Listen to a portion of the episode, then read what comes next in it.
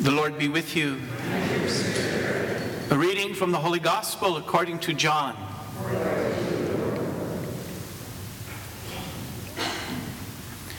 Jesus said to his disciples, If you love me, you will keep my commandments. And I will ask the Father, and he will give you another advocate to be with you always, the Spirit of truth, whom the world cannot accept because it neither sees nor knows him. But you know him because he remains with you and will be in you. I will not leave you orphans, I will come to you. In a little while, the world will long, no longer see me, but you will see me because I live and you will live. On that day, you will realize that I am in my Father, and you are in me, and I in you. Whoever has my commandments and observes them is the one who loves me. And whoever loves me will be loved by my Father, and I will love him and reveal myself to him. The Gospel of the Lord. Praise to you, Lord Jesus Christ.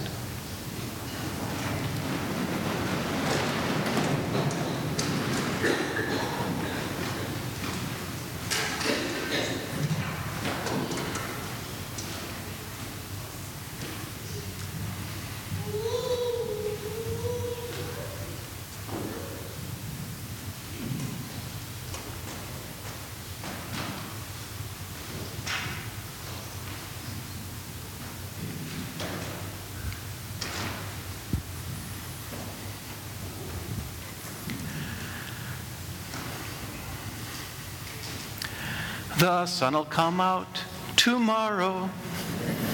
Bet your bottom dollar that tomorrow there'll be sun. I'm kind of a day late on that, but. You know, that Broadway version of Annie makes it seem like being an orphan is kind of a cool thing. You know, that sp- spunky spirit of uh, conquering all difficulties, even in spite of the hard knock life at the beginning of the story. You know, being an orphan's not such a bad thing after all, because as little Annie sings to us so often, the sun will come out tomorrow. Bet your bottom dollar that tomorrow there'll be sun, you know, no matter how grim things are. Sadly, the reality of life for orphans in our world, just about everywhere, and through every time of history, has not been nearly so cheery and bright and beautiful as, as uh, little Annie's version of orphanhood. The reality for orphans through most of history, in most places, has been one that is, well, to use perhaps the best word, simply dire. To lose parents in most cultures and most societies, some is, was, was, a, was a trauma that meant that that child almost certainly would be plunged into, into the most awful kind of poverty. There were exceptions, of course. Sometimes children be taken in by their extended family or their tribe in some places. But especially where there were a lot of people, the bigger cities, children who were left as orphans were plunged into a life that was just awful. There was nothing cheery or bright or beautiful about it at all. They were left to be abused.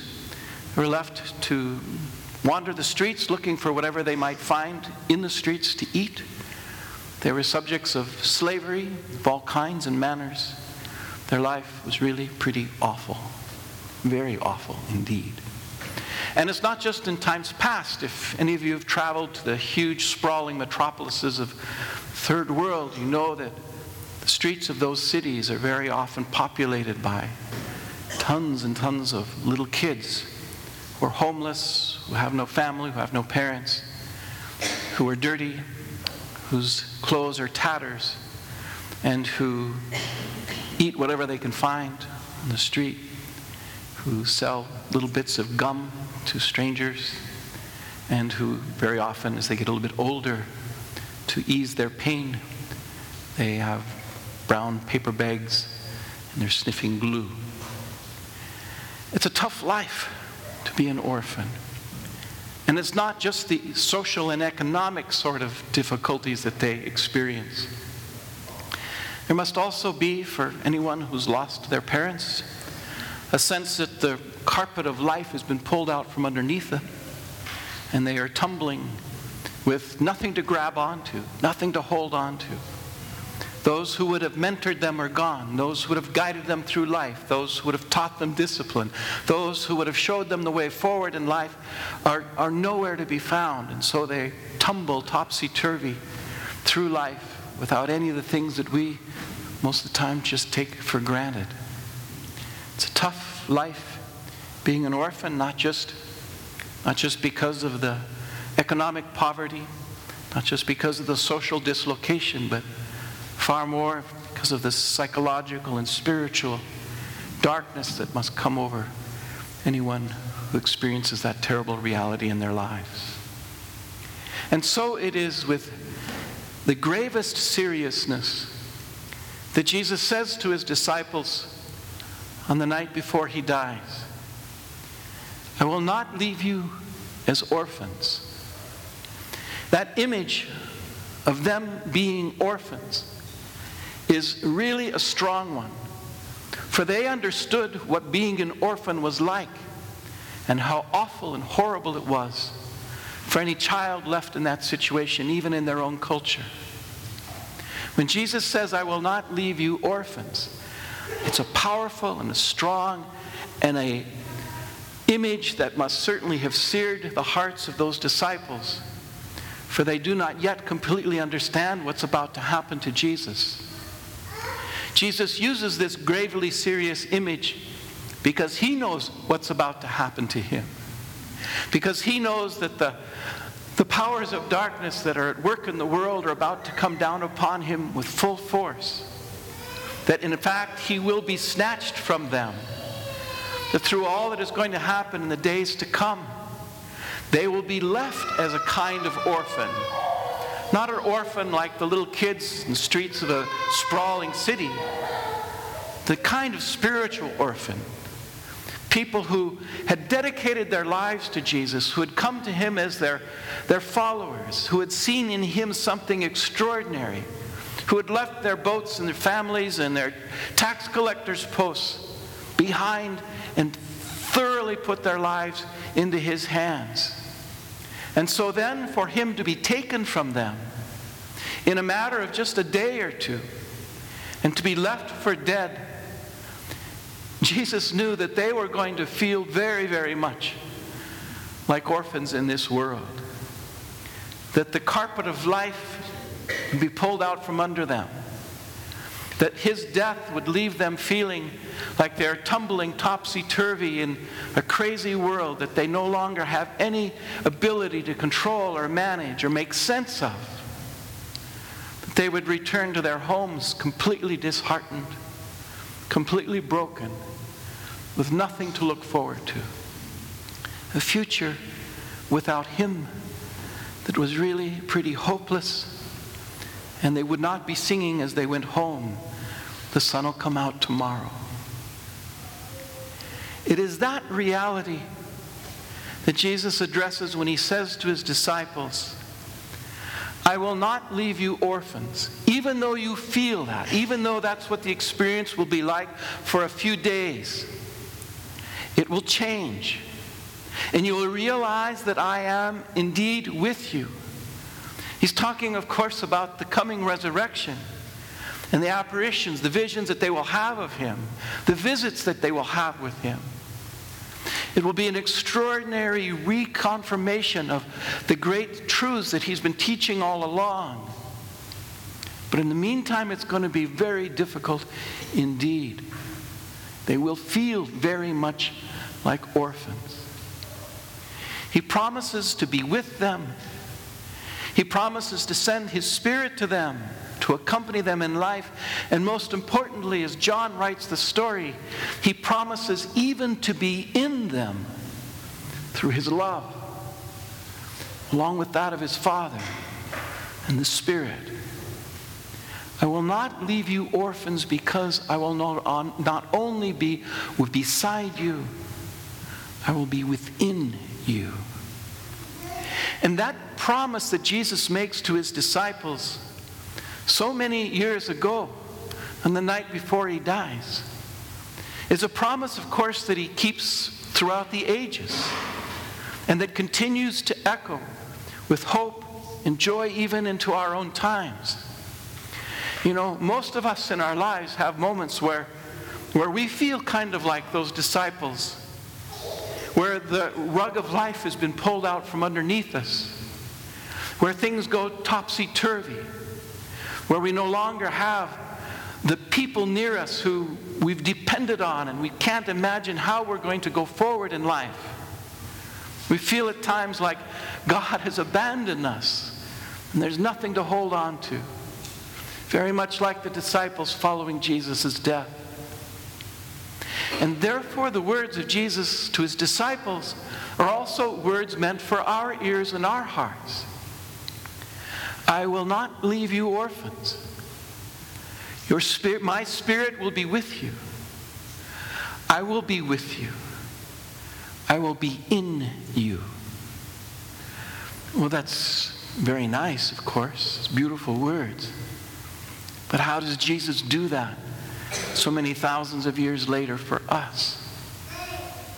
Well, we still have His Word. It echoes, continues to echo in our lives and our hearts, even all these centuries later. It is a living word, a word that is sharp as a two edged sword, continues to console us, continues to make his voice and his heart present to us. That's one major way that Jesus continues to be with us. We continue to have his body and blood. He continues Sunday after Sunday to say to us, This is my body, this is my blood. Take and eat, take and drink. And in that way, in that communion with Him and communion with one another, Jesus endures with us and accompanies us and remains in us. And maybe most importantly, as we approach the end of the Easter season and look forward to the feast of Pentecost in just a couple of Sundays more, Jesus assures us that the Spirit of truth will continue to be among us. That His Holy Spirit, His Spirit of life and love, this burning flame of grace, that so often through history and so often in our lives touches us and moves us and pushes us forward, allows us to see beyond the, the limits of life, allows us not just optimism, but far more hope. This great spirit of life, which moves in the church in general, but moves in our hearts as well, is still among us, still working, still burning, still brightly living within the hearts of each of us, calling us, impelling us, urging us, reconciling us, moving us into the kingdom of God. All that is still with us, especially when we feel like we're kind of orphans in this world. I'd like to add just a little bit to this homily by saying a few words to our graduates. They're out there somewhere. I see a few of them here. You know, as you go off to college, go off to university, go off to whatever's next in your lives, There'll be a time, especially if you leave home, you end up on a college campus or university campus where at first you'll go through a passage of homesickness. It can feel pretty awful, feel like an orphan, like the rug's been pulled out from under you, and it passes happily. Homesickness is a function of love because you love your family and they love you. You miss that so terribly.